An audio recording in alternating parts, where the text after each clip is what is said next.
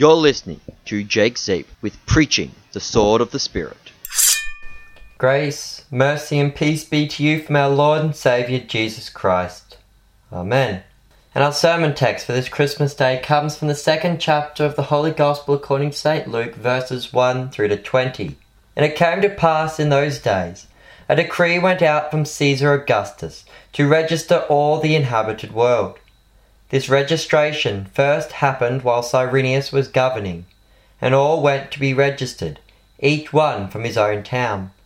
And Joseph went up from Galilee to the city of David, which is called Bethlehem, because he was of the house and lineage of David, to be registered with Mary, the one betrothed to him, who was with child. And it came to pass that while they were there, the days of her pregnancy were complete. And she bore her son, her firstborn, and she swaddled him and laid him in the manger, for there was no place in the inn.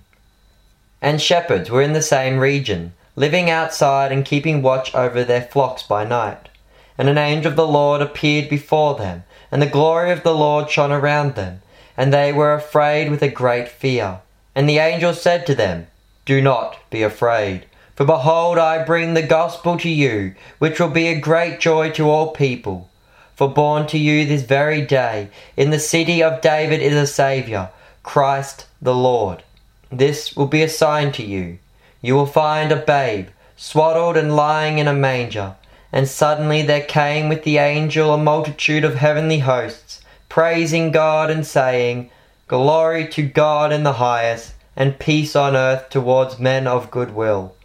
And it came to pass, as the angels departed from them into the heavens, the shepherds said to one another, Let us indeed go unto Bethlehem, and see this thing that has come to pass, which the Lord has made known to us. And hurrying, they came and found Mary and Joseph, and the babe lying in the manger. And seeing it, they publicly made known the things spoken to them about this child. And all those who heard it marveled concerning the things spoken by the shepherds about him. But Mary stored up these things and pondered them in her heart. And the shepherds returned, glorifying and praising God for all that they had heard and seen, just as it was spoken to them. Let us pray. May the words of my mouth and the meditations of our hearts be acceptable in your sight, O Lord, our rock and our Redeemer. Amen. Do not be afraid.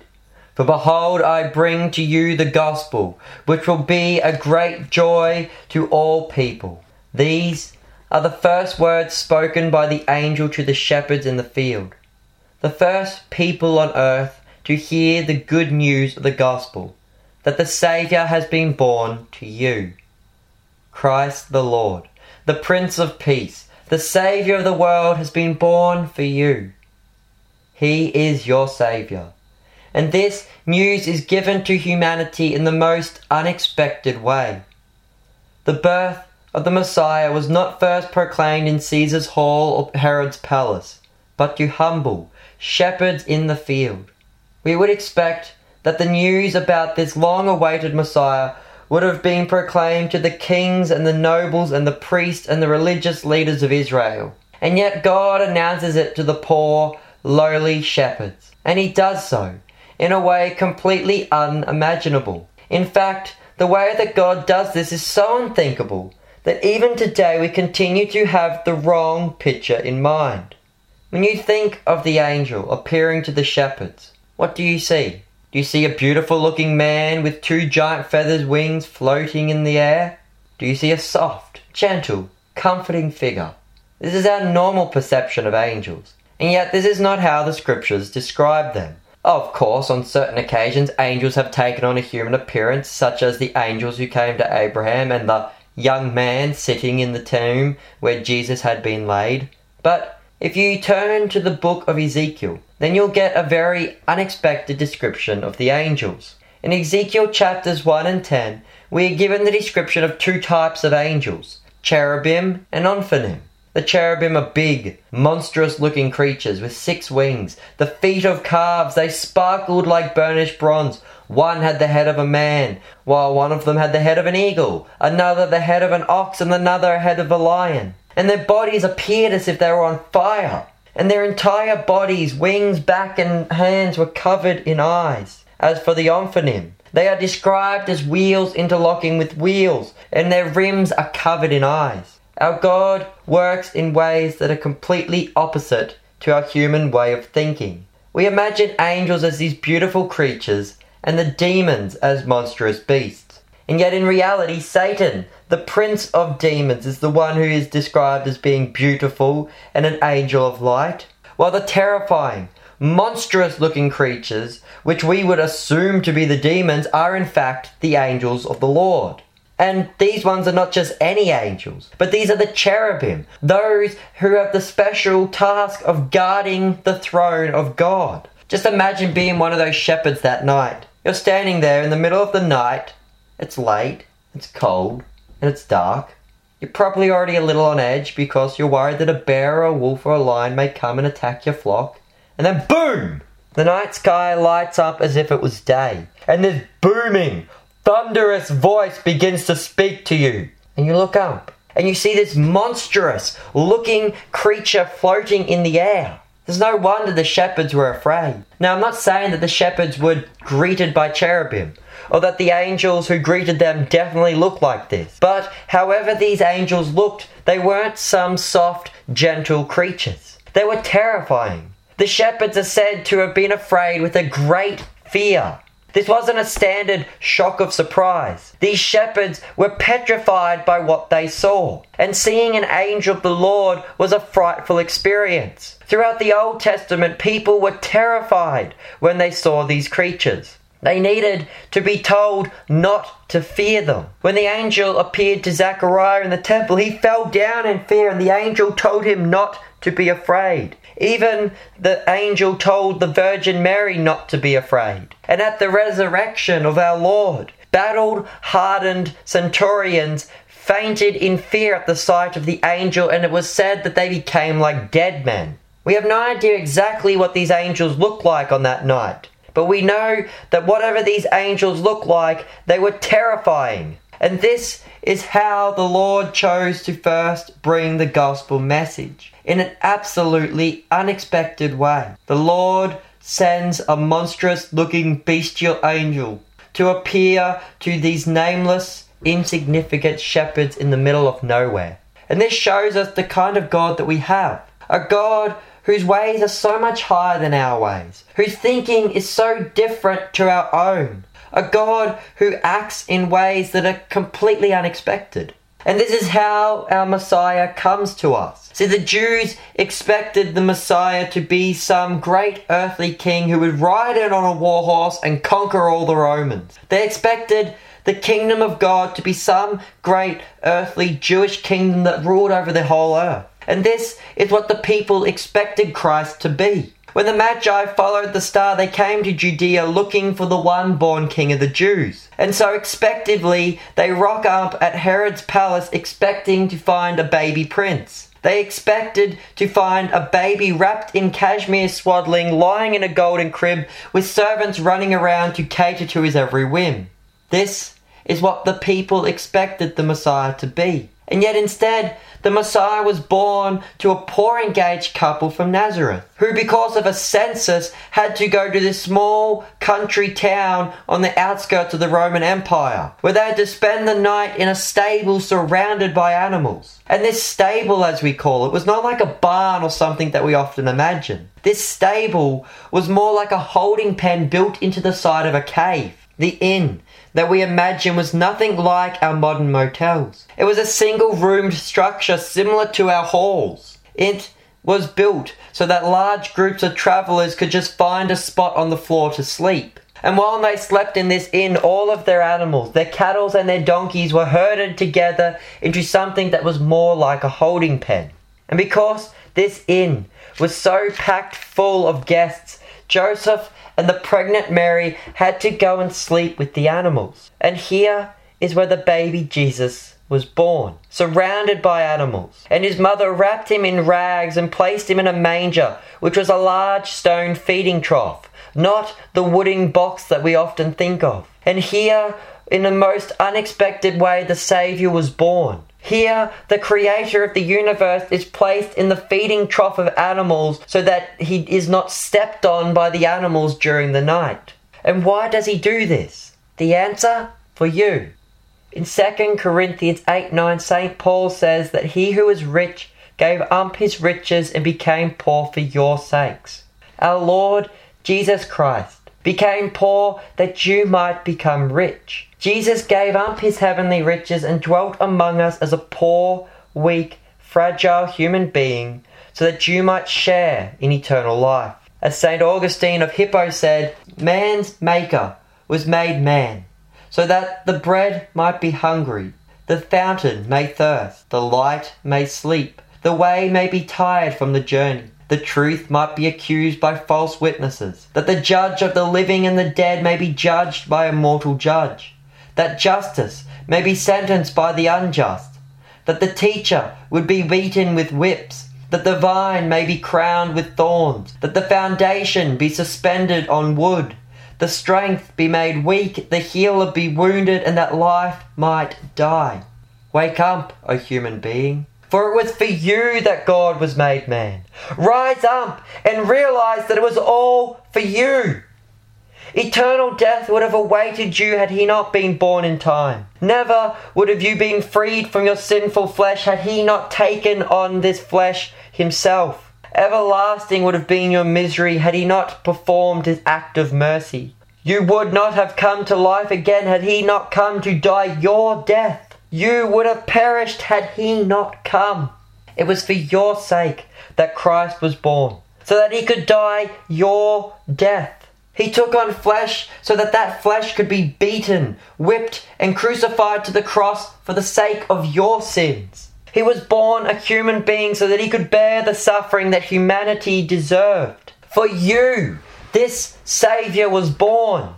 As Martin Luther says, Unto you, says the angel, unto you that were captive under this harmful, evil, poisonous spirit, who was the prince and God of this world, has the Saviour been born. The words, unto you, should surely make us happy. For to whom does he speak this? To wood or to stone? No, but to men, and not to one or two, but to all people. Christ was born to save you, and even this is just so unexpected. Our natural human idea is that God would save us by conquering our enemies. We imagine Christ riding in on a glorious steed and slaying the devil. We expect that Christ's victory over sin, death, and the devil would be like the battle mentioned in Revelation, when the archangel Michael came and slew Satan the dragon. And yet, we find the Messiah bruised, beaten, bleeding, and nailed to the cross. Nobody expected this. The disciples were utterly lost and confused when the Christ died. Previously in Matthew 16, after Jesus had foretold his death that was to come, Peter rebuked him and said that he would never let such a thing happen to Jesus. The birth of Jesus in the manger was not what people expected, and his death on the cross was completely unthinkable. This child, born King of the Jews, did not sit on a throne. Instead, he was nailed to a cross. This baby who was wrapped in swaddling cloth and laid in the manger was the man who was wrapped in burial cloth and laid in the tomb. And then he did something that nobody expected. He rose again from the dead three days later. He who was slain for the sins of the world was raised again for your justification. So that just as he rose from the dead, so too you will be raised from the dead to live eternally with him in the new heavens and the new earth. In the most unexpected way, Christ trampled down death by his death. He conquered the devil, not by sword, but by the cross. In humility and weakness, Christ triumphed over the forces of evil. Through suffering, he won the victory for you. This is your Saviour, who suffered and died for you. This is the God who took on flesh, who was born poor, weak, and helpless for our sake. This is the God whose flesh was nailed to the cross, who died poor, weak, and helpless for you. In our lives today, we are often upset when bad things happen. We want God to just fix everything. We expect Him to just remove all our suffering like that. We complain and we moan and we whinge anytime anything goes wrong. And we get mad at God because we just want Him to fix it. We get mad because He allowed it to happen. This is because we expect God to just fix everything. He's all powerful, He's all knowing, He's all loving. Shouldn't He just fix it? Well, if you haven't figured it out by now, God doesn't work in ways that we expect Him to. We have a Saviour that works in unexpected ways. We expect God to fix everything. We expect Him to remove our suffering, and yet He doesn't. In fact, God has never promised that He would remove our suffering. Instead, He tells us Christians that we will suffer in this life because the world and the devil hate us and want to see us suffer. God has promised us that we will suffer in this life. He hasn't promised to remove our suffering. Instead, He has promised to be with us in our suffering. See, Jesus is God who saves us by entering into our lives and suffering with us. He is Emmanuel, God with us. God didn't remove our suffering. Instead, He took on flesh and He dwelt among us so that He could experience our suffering and go with it through us in this life. He has promised to be with us until the end of the age. Christ doesn't remove our suffering, instead, He walks with us through it. He dwells in us and with us. He comes and He comforts us in our suffering. He does this through His means of grace, through word and sacrament. He comes and He strengthens us for the life of suffering that we face. And through fellow Christians, He comes to us and He reaches out to us to give us a physical hand of help. Even when we don't realize that Christ is with us in our suffering, He is comforting us and strengthening us to move through it. Christ doesn't give us an earthly life free of pain and suffering. Instead, he took on a life of pain and suffering. Christ became man so that he could die a painful death, so that you didn't have to experience the eternal consequences for your sins. Christ does not remove our earthly suffering, but he has already removed all our spiritual suffering. He was not born to take away our earthly pain, but he was born to die in your place and to take the eternal suffering that was meant for you. As St. Augustine said, eternal death would have awaited you had he not been born in time. Never would have you been freed from your sinful flesh had he not taken unto himself the likeness of sinful flesh. Everlasting would have been your misery had he not performed this act of mercy. You would not have come to life again had he not come to die your death. You would have perished had he not come. I am reminded by the story of a man walking in a field when he is hit in the head by a rock. Ah, he groans, rubbing his forehead. Why did you let this happen, God? Why did you let this rock hit me in the head?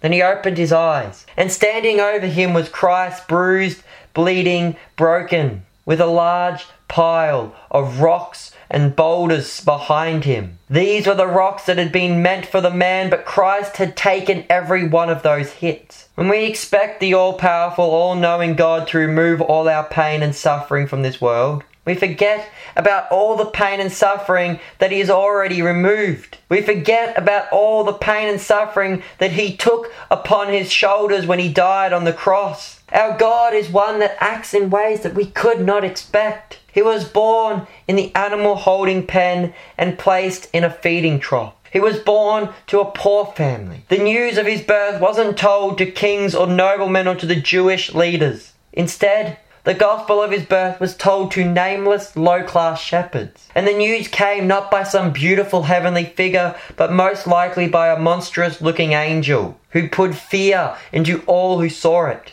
And this child didn't grow up to be rich or popular or to have an army. He didn't grow up to be a great warrior king that conquered the world. Instead, he grew up to be nailed to the cross while his closest friends and followers deserted him and denied that they even knew him. He didn't conquer the Romans and lead a nation of Jews to rule the world. Instead, he was arrested by the Jews and handed over to the Romans to be executed. And he did all this for you. As the angel said, Behold, I bring the gospel to you, which will be a great joy to all people, for to you has been born a Saviour, who is Christ the Lord. To you this child was born, in a way that was most unexpected. The child came into the world for you. And to this very day, he continues to come to you in the most unexpected ways. Through the word read and preached, through water splashed on your head, through a wafer and a sip of wine, the Saviour is given to you this very day.